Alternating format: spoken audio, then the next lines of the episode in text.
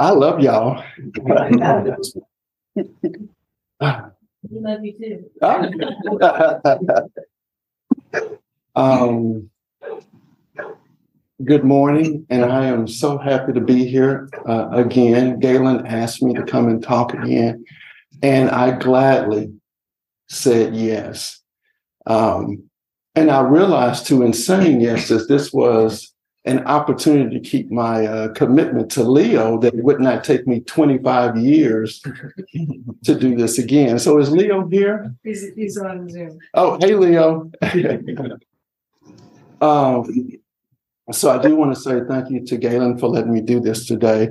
You know, the way I see this, this is an opportunity for me to um, connect with you all again. And also another opportunity to be vulnerable. And when we are willing to be vulnerable with each other, we all grow. We become better people. We become better humans when we are willing to be vulnerable. Thank you for letting me do that. Okay. So I want to tell you all that um, many, many years ago, I was at a party.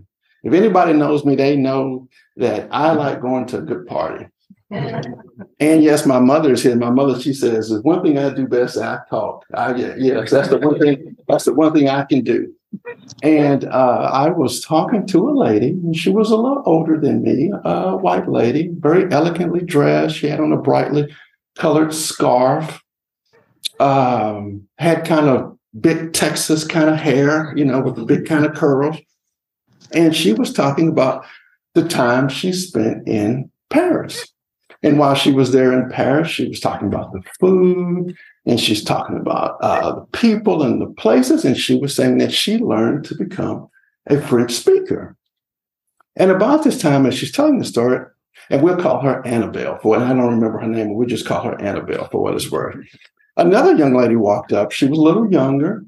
Uh, she appeared to be uh, uh, Latina Hispanic woman. Uh, once again, uh, uh, on jeans, just just kind of a younger woman, and she chimed in. She says, "Oh, you know, um, the same way you feel about Paris, I feel the same way about Mexico City." And she started talking about the people and the places and the food, and she said, and she's her English was she was very articulate English speaker, and she said, and plus, whenever I go to Mexico City, I get to speak my native language. Well, the lady, Annabelle, and we call the Hispanic, we call her Iris, but Annabelle then turns to uh, uh, Iris and says, "Well, you really should consider um, speaking, uh, uh going to Paris and speaking French because." Um, it will make you bilingual. and that will serve you better in society. And Iris, she just kind of looked at me and she kind of just kind of left and walked away. And I was left with Annabelle. and I, I didn't really know what to do with that. because, you know, you could see in Annabelle that there was a difference. And for some reason or another, she could not extend a level of equality of status to something that was different. And I look back on that now and I wonder could I, should I have had the courage to respectfully, politely make her aware of that? But I, I didn't have that awareness. This was a long time ago. Plus, I was having a good time, you know, so we didn't want to ruin that, right? um, but the other night, Ready. I was watching a documentary, and Christina watching a documentary about uh, women directors in the movie industry. And this particular documentary Ready. was talking about how many uh, women directors have made very um, uh, what do you call it? Um, we make a lot of money. Like the Hurt Locker was one. It was actually directed by a, a, a woman director, mm-hmm. and the documentary was getting to that. So many women directors are succeeding downward while so many mediocre male directors are failing upward. And I thought that was really interesting. And once again, you have to ask the question that the movie heads, the people in charge, are seeing some difference. And you have to wonder about this inability to extend an essence of equality, of equal opportunities. Why? Is it because they feel that a woman's gaze, one wants to see the way a woman looks at life, the way a, what a one woman thinks? Is this not important? And you have to ask yourself, what are they scared of? What are they running from?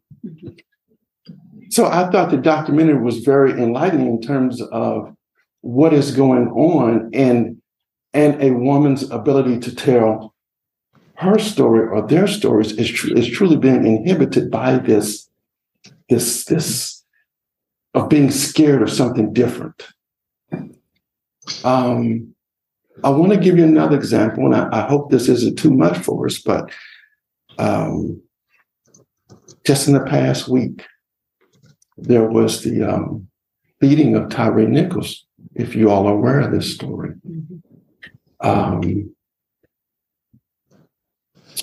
because of that story, there are now conversations in society saying that we need to reconsider the impact of race on our conversations because the officers were Black. I really, truly disagree with that. I disagree with that because there is no one else I could think of in our society that you would blatantly pull out of your car and beat like that. You would only do that to a person of color. So I am giving you examples of where there is not a harmony of difference and an extension of equality, either in status, rights, or opportunities. We naturally have a hard time containing both of those ideas in the same vessel at the same time. So today, I would like to talk about the need to join difference and equality and why that is important. And we have what we have our chanting books. Inside our chanting books, I'd like you to turn to them, but there is a sutra uh, titled, I don't know what page it's on. Um, Eight. page eight.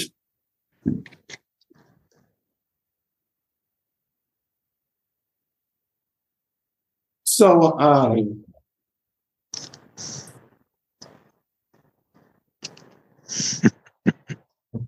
Pepe. His name is um, his name is Pepe. so yeah, so today we want to talk about the uh, uh, joining difference and equality together as one. And The, we're gonna the white one is Pepe. the sutra's titled Pepe and The Buddy. Of Difference That's and buddy, and Equality. this is And this was given to us by Zen Master Sekito. Am I pronouncing that correctly, Galen? Sekito, Sekito? Sekito. Sekito? Okay. Yeah. Okay, I gave y'all the American version Buddy. of, of- of- of that. Um, but this sutra really does get to the heart of why enlightenment cannot be found when you are only dealing with what you know, what you see. I think this particular sutra is getting to that enlightenment can be found in the work that needs to be done or the work that has to happen when you are perceiving something as different. when you are perce- when you are seeing something you have never seen before and i think it is getting it is dealing with what happens when that particular event occurs so i'm going to read the uh first we're going to kind of go to this by passages here as you can tell they're kind of uh, two sentence passages and the first passage the mind of the great sage of india is intimately transmitted from west to east while human faculties are sharp or dull, the way has no northern or southern ancestors. And I'm going to stop there. And for me, reading these first two passages, I was kind of wondering why did Sakito do that? Why, why there? I think he realizes who his audience is. He realizes that his audience is Buddhist practitioners. And I think he is trying to be very clear with you where his logic is coming from. It is coming from the fertile grounds, the fertile soils of the Buddhist teachings. This is not some half-baked idea that he just kind of that he's going to, to give us. So he is engendering trust with his audience that what you're going to see in the coming passages are truth. So when I the next, the third passage here, the spiritual source shines clear in the light. The branching streams flow on in the dark. Okay. I'll be totally honest with y'all. I really struggled with this. And it's something I learned that dark First thing, dark does not, does not have to mean scary. Dark does not have to mean ominous and something's going to happen to you. I think it just really means it's just dark. It's just dark in here. And I think Sakito is making the point here that the Buddha's teachings are very clear in the light. But even in the dark, the teachings are still there.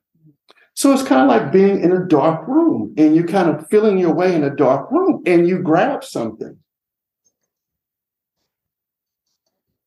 It's the teachings that you grabbed. That's what it was.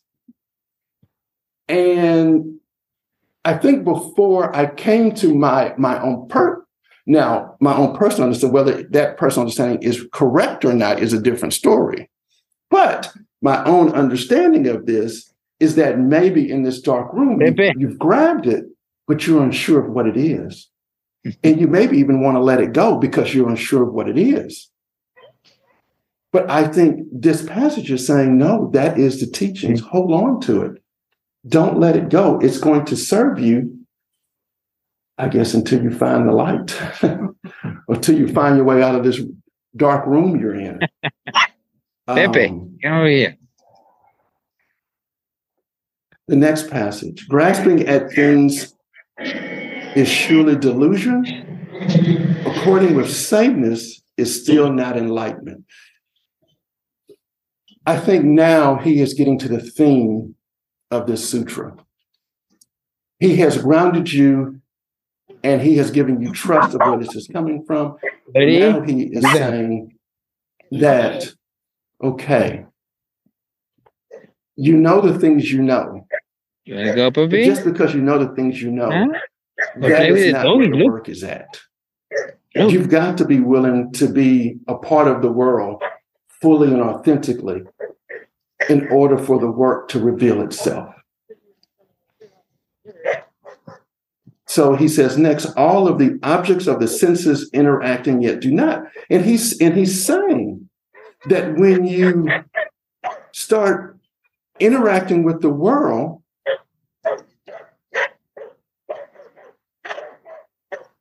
these ideas about what you're seeing are going to start to form because you're human.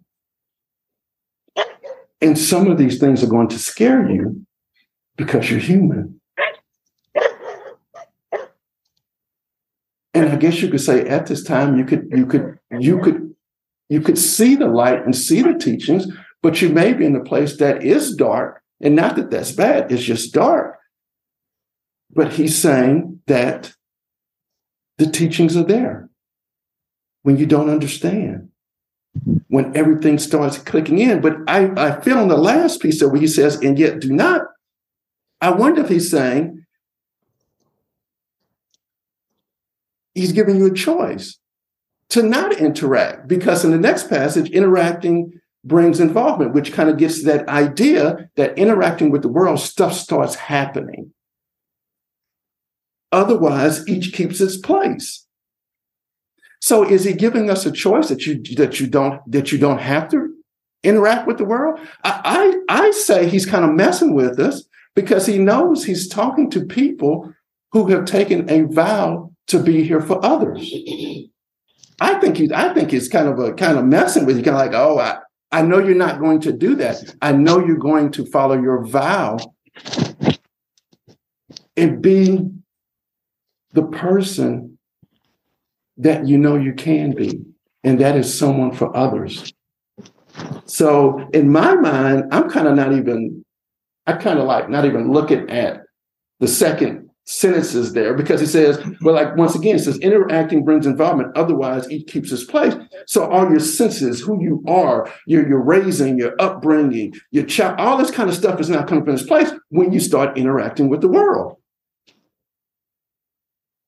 But again, if you don't, everything just kind of keeps its place. But I think there's no growth in that. And I think that's what he's telling us is that if you stay there, you're not going to be able to live out your vow as a Buddhist practitioner because you're not growing. You're not willing to be vulnerable. You're not willing to be hurt. You're not willing to cry. You're not willing to be seen. So he continues. Sights vary in quality and form. Sounds differ as pleasing or harsh.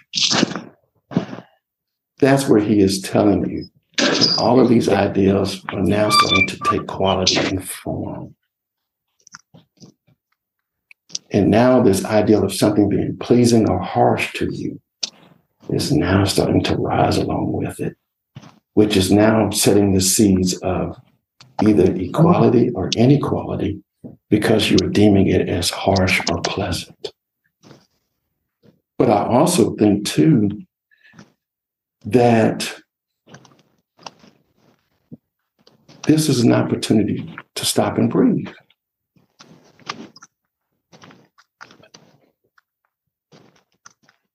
I think when the idea, when all of the, when the ideal of difference comes, and then the ideal of all, everything of who you are now gets activated, I think this is also an opportunity to stop and breathe.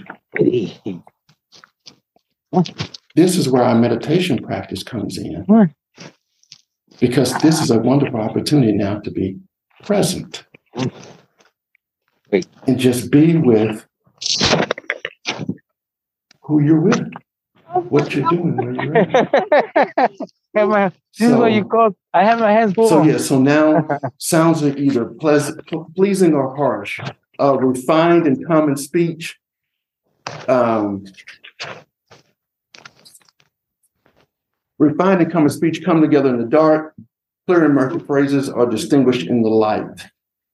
Um, eight, eight, eight, for me, eight, eight. I'm done. What Stop. stands out here? No. No. For me, what stands out here the most is the light. And the more and more I think of this now, the, the it's one thing that Galen taught me oh, that the dark and the light the dark and the light both exist. But when I when I read this, what stood out with me most, maybe because I'm coming from a place where I am scared of the dark. And I'm being very transparent and very vulnerable with you when I say that. I mean that honestly. Maybe I'm looking at this because when I look at my own life, I remember what dark was. And if it's not for someone as wonderful as my mother, someone as wonderful as my mother, and someone as pleasant as Galen.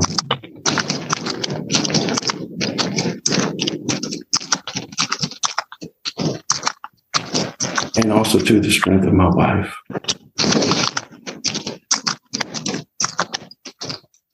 Dark meant something else. But I, I, I don't think in this context that's what he means here. But I'm going to stay with my, my original thought here, which is the light. I think he's saying here that the light is the Dharma, the light is the teaching. And when you are unsure, when your actions are unskillful, when you are lost, when you are confused, the light is here to help you when you're in this place. So I really want to stay there. But it's one thing that Galen told me about this particular sutra is that this particular sutra, she told me you can spend a lifetime trying to fully understand it. So I think it's okay, given that she gave me an out. I think it's okay that maybe that is not fully, you know, able to articulate the real meaning there in that. So I'm going to move on to the next. Um, the four elements return to their natures just as a child turns to its mother. What I find interesting about this sutra at this point is that it takes a left turn. It's like I thought we were I thought we were going to start talking about what happens next after you see the difference, and now all of these things start cropping up. He didn't. He stops. And I think he does that as another grounding. This is another grounding effect, is the way I see it. And, and because he moves into the next thing, the four elements fire, wind, water, and earth, I think he's saying that these are just true things about nature. I think he's trying to set us up as an, as an analogy. But these are the true things about nature. Fire heats, wind moves, water wets, earth is solid. And that is just truth. Now, in the next, next passages, he kind of flips it. And he says, eye and sights, ear and sounds, nose and smells, tongue and taste. So, what was true about the natural world, I think he's flipping it and talking about what is true as us as humans. That in the natural world, fire and heat rises together, wind and movement rises together, eye and sights, ear and sounds. No, these things rise together, which are the seeds for your pleasant and you're harsh. So, as much as a lot of these passages can stand on their own, they also are very connected to the preceding passages and the passages coming. So, in this analogy where he's trying, I feel like he's trying to show you how things work as a unit, as things work as one single narrative he then moves into the next uh, passage here. Thus, with each and everything, depending on these roots, the leaves spread forth. I really take, I think now he's bringing you back to this idea of difference.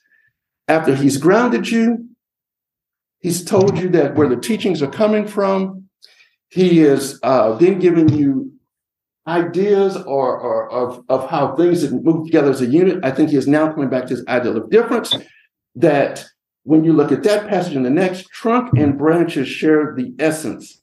Revered in common, each has its speech. I think he's, and for me, he's saying the trunk is the difference. And how you interact with the world, either through this harsh or pleasant quality, through this either extension of either inequality or equality, that is the roots spreading out into the world. And I think the quality of your either inequality or equality is revered or common. It is the impact of what your actions and words and how you are perceiving your world, the impact of that is having on either the situation or the people in front of you. That's how I am receiving that. Now, in the next passage, in the light there is darkness, but don't take it as darkness. In the dark there is light, but don't see it as light. Okay, y'all, once again, I am laying on the floor, kind of looking up at the ceiling. And what's the, what's the game show where you um you get to call a, a friend? What's the what's, what's the game show? What's it, what is is that what it is? Where you have the question, oh, can I call a friend? And they call you. I don't really know if it's a real friend there, but they call somebody. Okay, y'all. I'm I am I am like okay. I don't know what to do with this one. So I called Galen, and Galen's actually on her way out, and I was kind of I was kind of like, well, you know what, Galen, it doesn't it doesn't matter. I'll, I'll figure it out. I said, no, no, dear one, what is it? And she just quickly, and I said, oh, okay. so here's where I'm here. So here I go. This idea of dark and light. I, I think, I think, I think we we we come from places where you, this this ideal of dark. I think that's where I was lost the most is dark. I, I, I'm scared of the dark.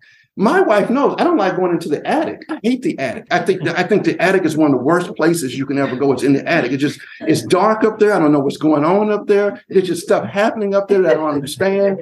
Uh, I, I, just it's so these ideas of dark are just a problem for me. But you know I can't let my wife down, so I go into the attic. But between us, and I'm not going to tell her this, but between us, I am in the attic dying. Okay. So,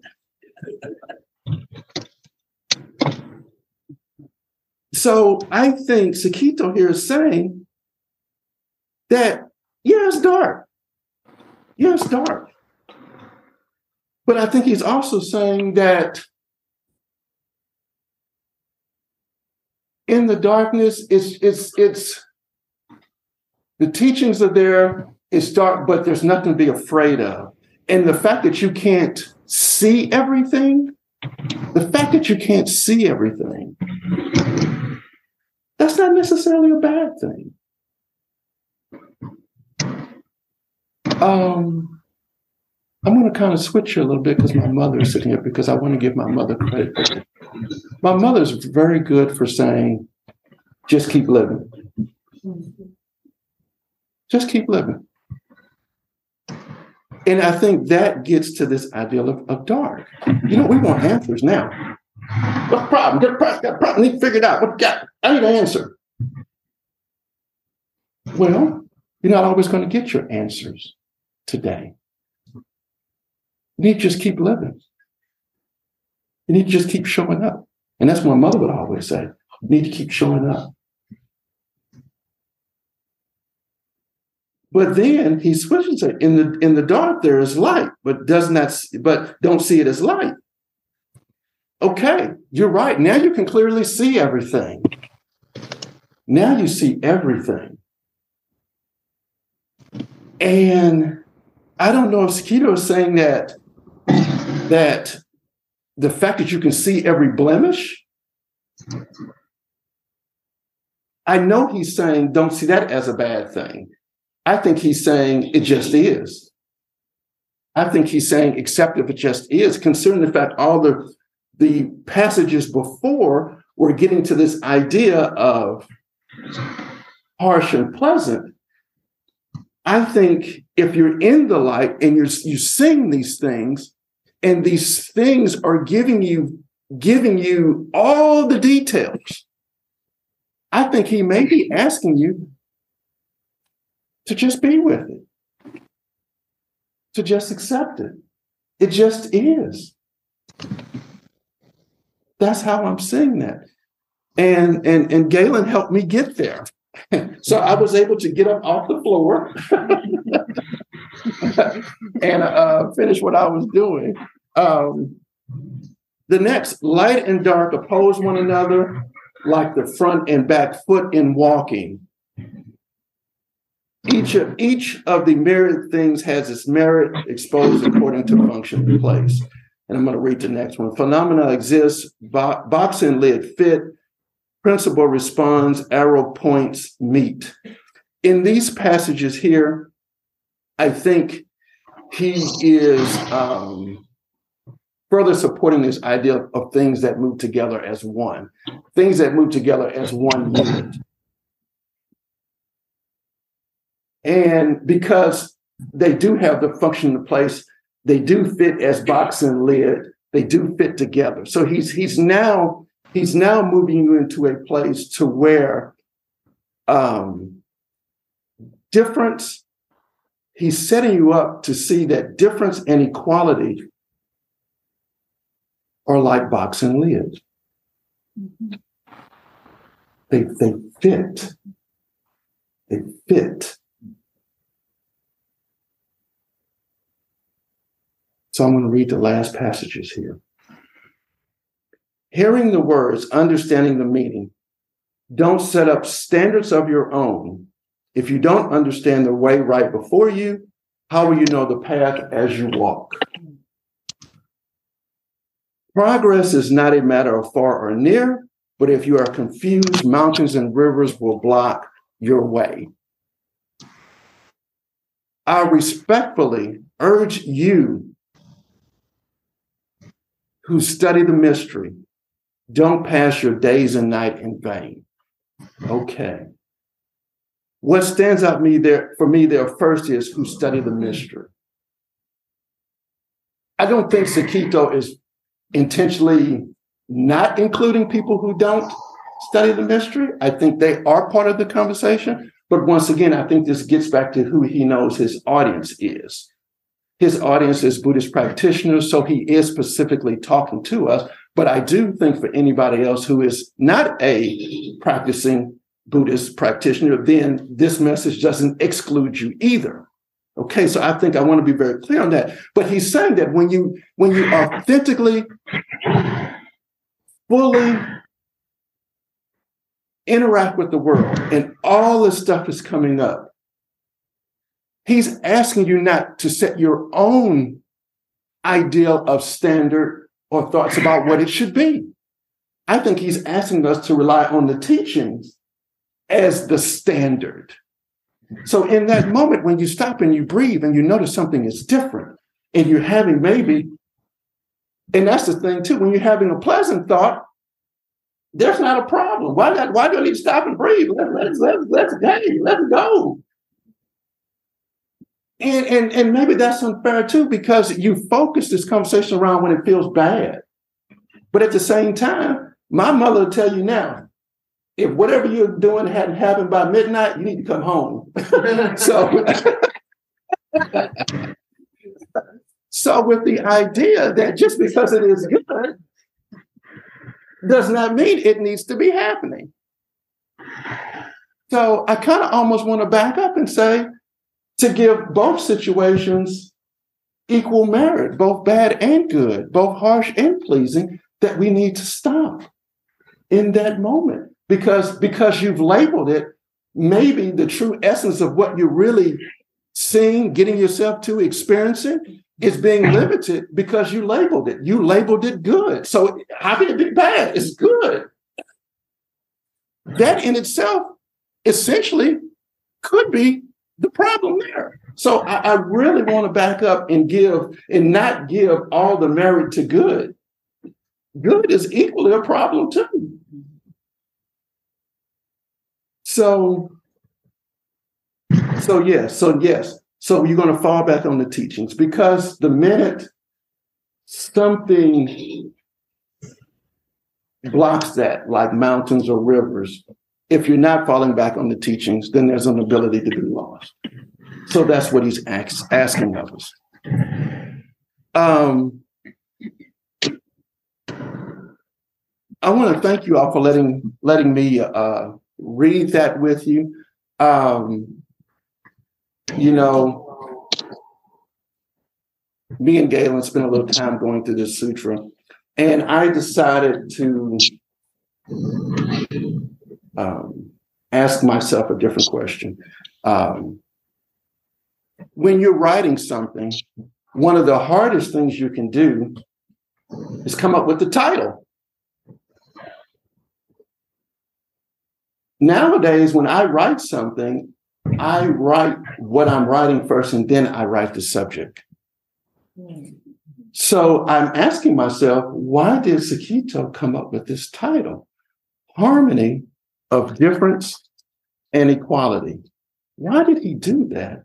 Of all the things I guess he could have said, I don't know. He could have, you know, he has a lot of light and dark in this. He could have said, I don't know, harmony of light and dark. It's just so many things he could have done. So here I go. So I looked up the definition of difference. Hmm. So difference is defined as a point or way in which people or things are not the same. Are not the same. Okay. Well, well, just make them equal. They're different, so just make them equal. That's simple. Mm-hmm. But I, I don't think I, I don't think that's why that's there. Because when you look up the definition of equal, there are a lot of definitions of equal. I think if he so another alluded to equal in in relations to difference, I think the person reading this would be lost. So I don't think equal works. I don't think equal works from a literature standpoint, but I don't think equal works from an intellectual standpoint. I don't think equal works from a philosophical standpoint. So I kept digging and I get to equality.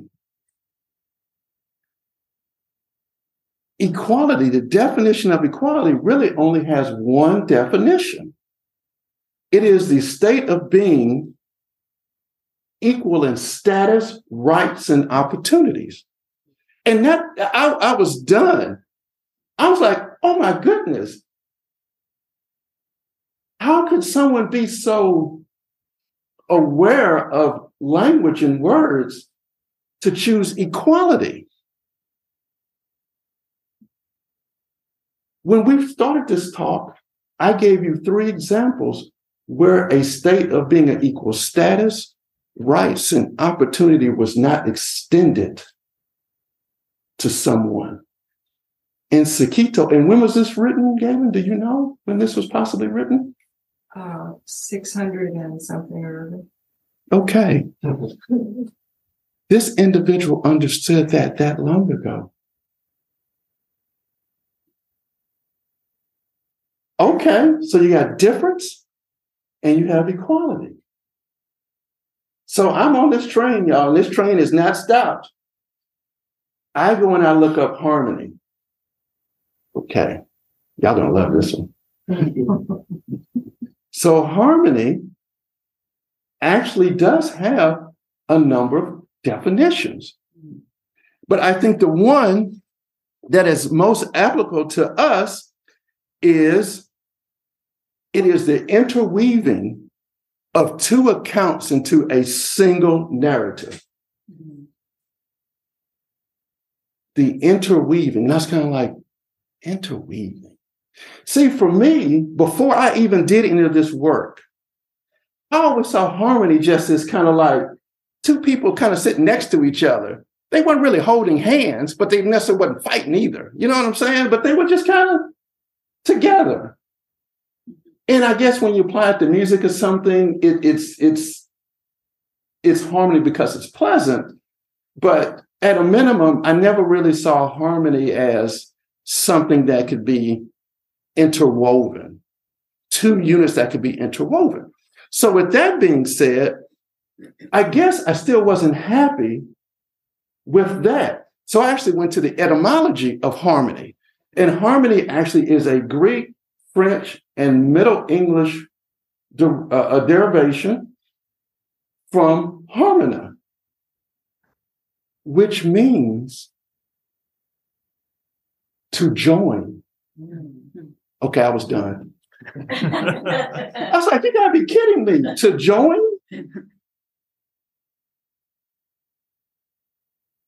Sekito gave you these examples of fire and heat, wind and movement, eye and sight, ear and sounds, all these things that that that are joined and move together as one unit.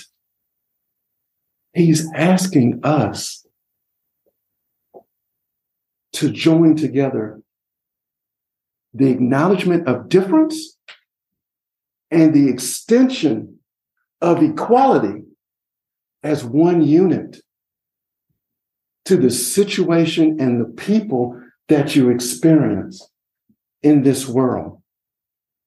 And the reason why I think for me, this sutra is so important It's because if we are living out our vows as Buddhist practitioners,